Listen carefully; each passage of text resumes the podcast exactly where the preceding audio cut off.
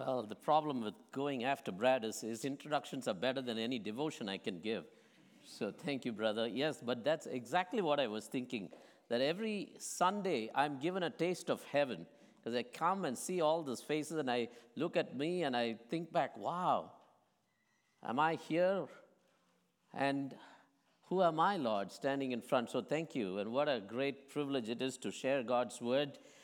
I'm particularly indebted to Nick Roark, who has been the friend who sticks closer than a brother, and faithful are the wounds of a friend. So this morning, we heard Brad's sermon from the Gospel of John of Philip's invitation by Nathanael, where he tells Nathanael, We have found him of whom Moses in the law and also the prophets wrote, Jesus of Nazareth son of Joseph, from John 1. So this evening, we are all invited to come and see and listen to one of these Old Testament prophets who spoke of the Messiah and learn afresh what he said about this Messiah. And in so doing, my prayer, and I trust that is your prayer too, that our love for our Savior will be rekindled as we see His glory and His grace, so that we too with Thomas of old, will proclaim, My Lord and my God, and join with Philip Bliss as we end tonight by singing, Hallelujah, what a Savior. So before we go into the Word of God, I'd like to seek the God of the Word. Pray with me, our God and our Father. We want to come and see Jesus and learn of Him. We pray for a life transforming encounter with the living Word through the written Word. And let the words of my mouth and the meditation of our heart be acceptable to you, O Lord, our rock and our Redeemer, for Christ's sake. Amen. So let's keep our Bibles and our hearts open to our text for this evening, which is taken from Isaiah chapter 53 and verse 5. But he was pierced for our transgressions, he was crushed for our iniquities. Upon him, was the chastisement that brought us peace, and with his wounds we are healed. So here's the main point of this text the suffering servant offers himself as a substitutionary atoning sacrifice for sinful man to bring peace and healing. The suffering servant offers himself as a substitutionary atoning sacrifice for sinful man to bring peace and healing. Each piece of this main point addresses three questions to use the language of the journalist who, what, and why. Who is this suffering servant? What did he suffer? And why did he suffer? So let's look at those questions briefly. Who is this suffering servant? Our text begins with an emphatic he, but he was pierced for our transgressions, he was crushed for our iniquities. Who is this he? There is no doubt that if you look at the context of this verse, that this he refers to the suffering servant of the Lord. How do I know that? The beginning of this section is actually in the previous chapter in verse 13 of Isaiah 52, where the prophet says, Behold, my servant shall be high and lifted up and exalted. And yet, amazingly, his exaltation will happen through his humiliation, his tribulation, and suffering.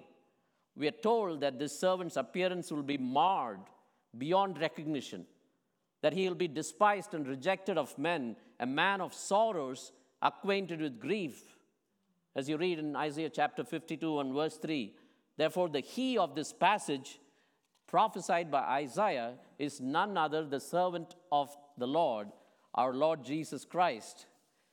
So, what happened to him? What did he suffer? What did this servant suffer? Our text tells us that this suffering servant suffered. Look again at this passage.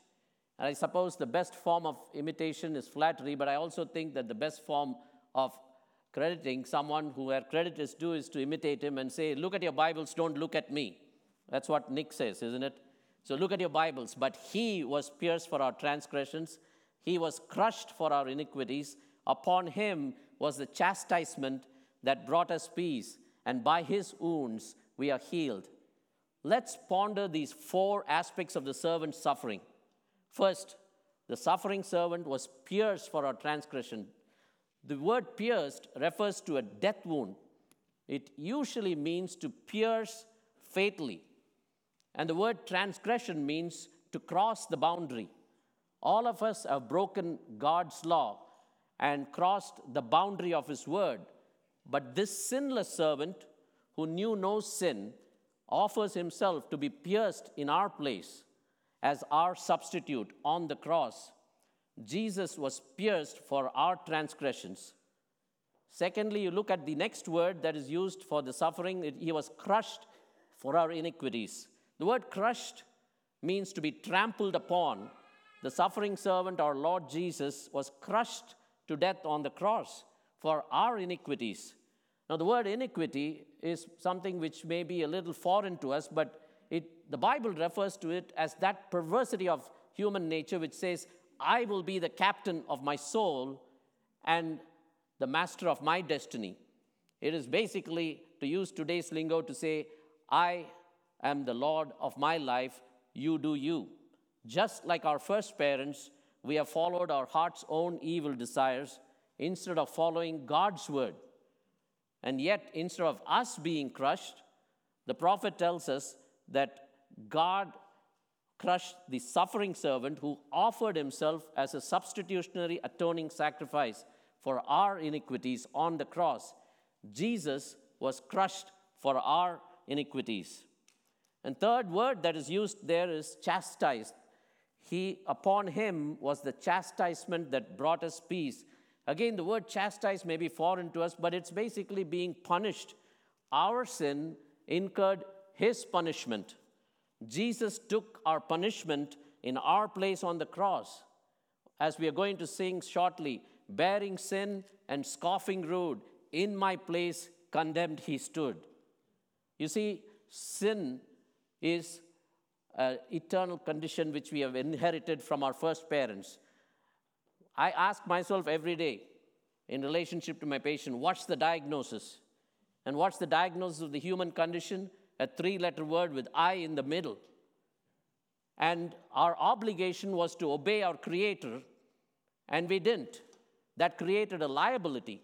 Now, Jesus comes not only to do what we could not do, to live a life of perfect obedience, therefore fulfilling the obligation that we did not, and also takes upon himself the liability that is the death which was the punishment for our sins.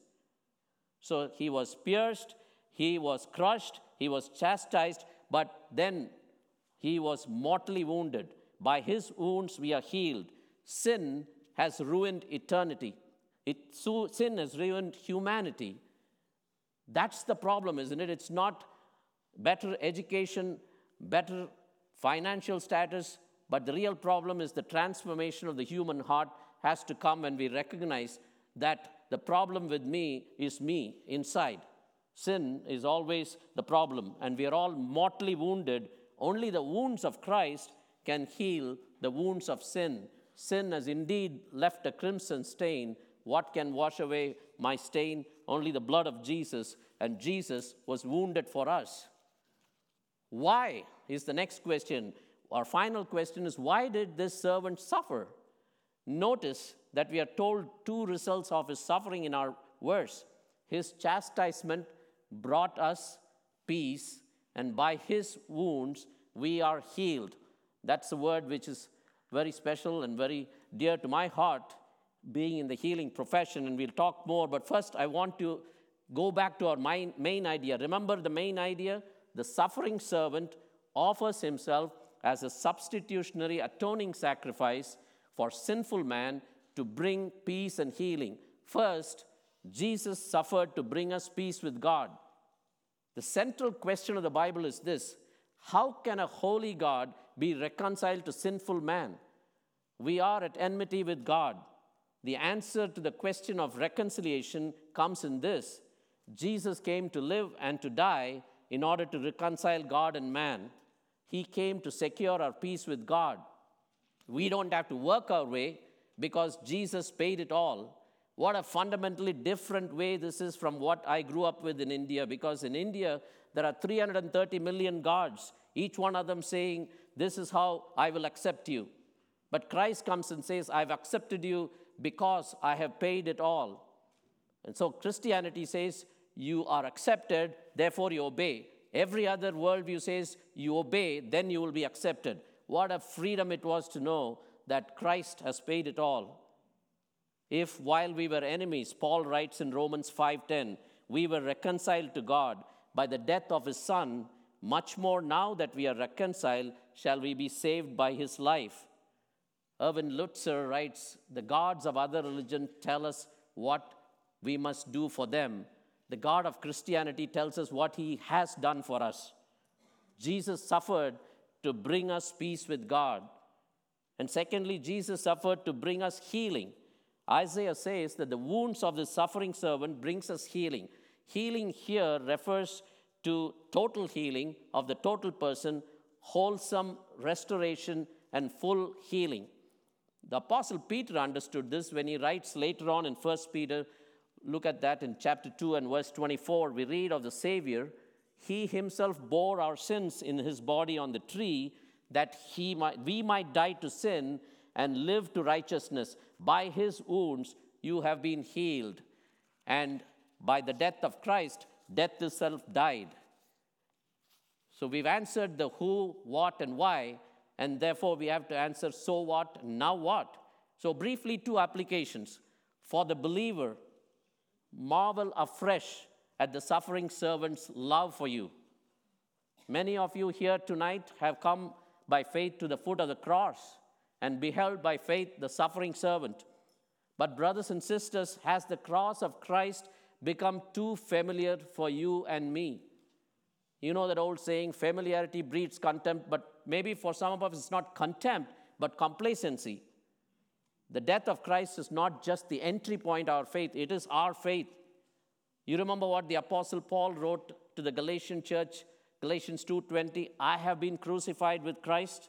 It is no longer I who live, but Christ who lives in me. And, I, and the life I now live in the flesh, listen carefully, I live by faith in the Son of God who loved me and gave himself for me.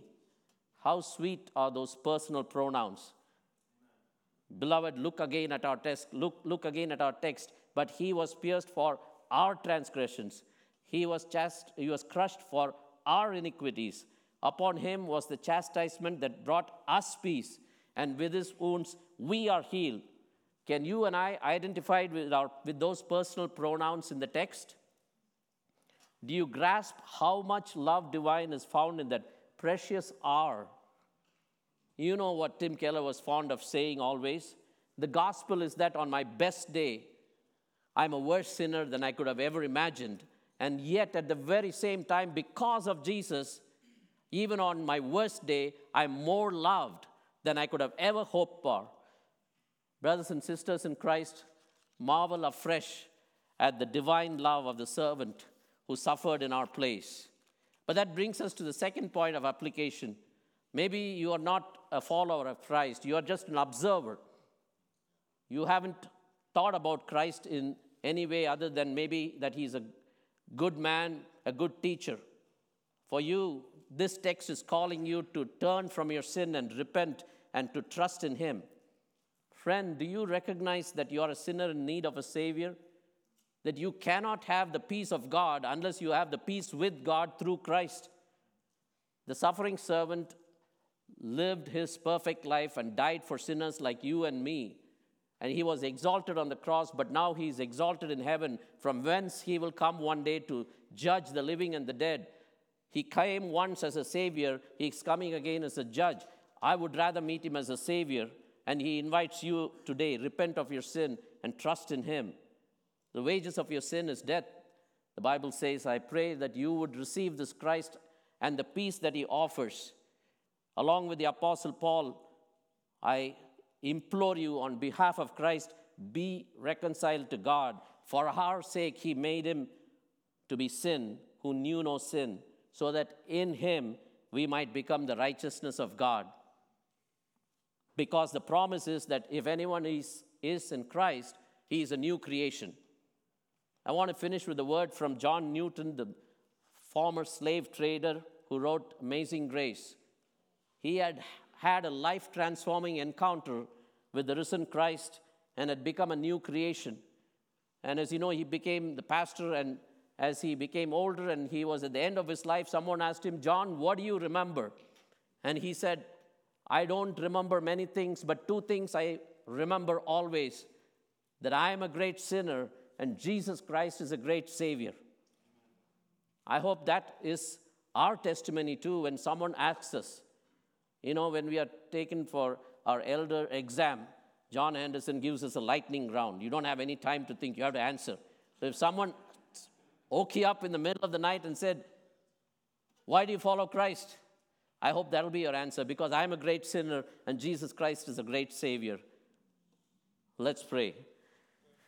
When I survey the wondrous cross, O Lord, on which the Prince of Glory died, our richest gain we count but loss, and pour contempt on all our pride. Forbid it, Lord, that we should boast save in the death of Christ our God. All the vain things that charm us most we sacrifice them to his blood. Love so amazing, so divine, demands our soul, our life, our all. So may it ever be so precious, Lord. For Christ's sake we pray. Amen.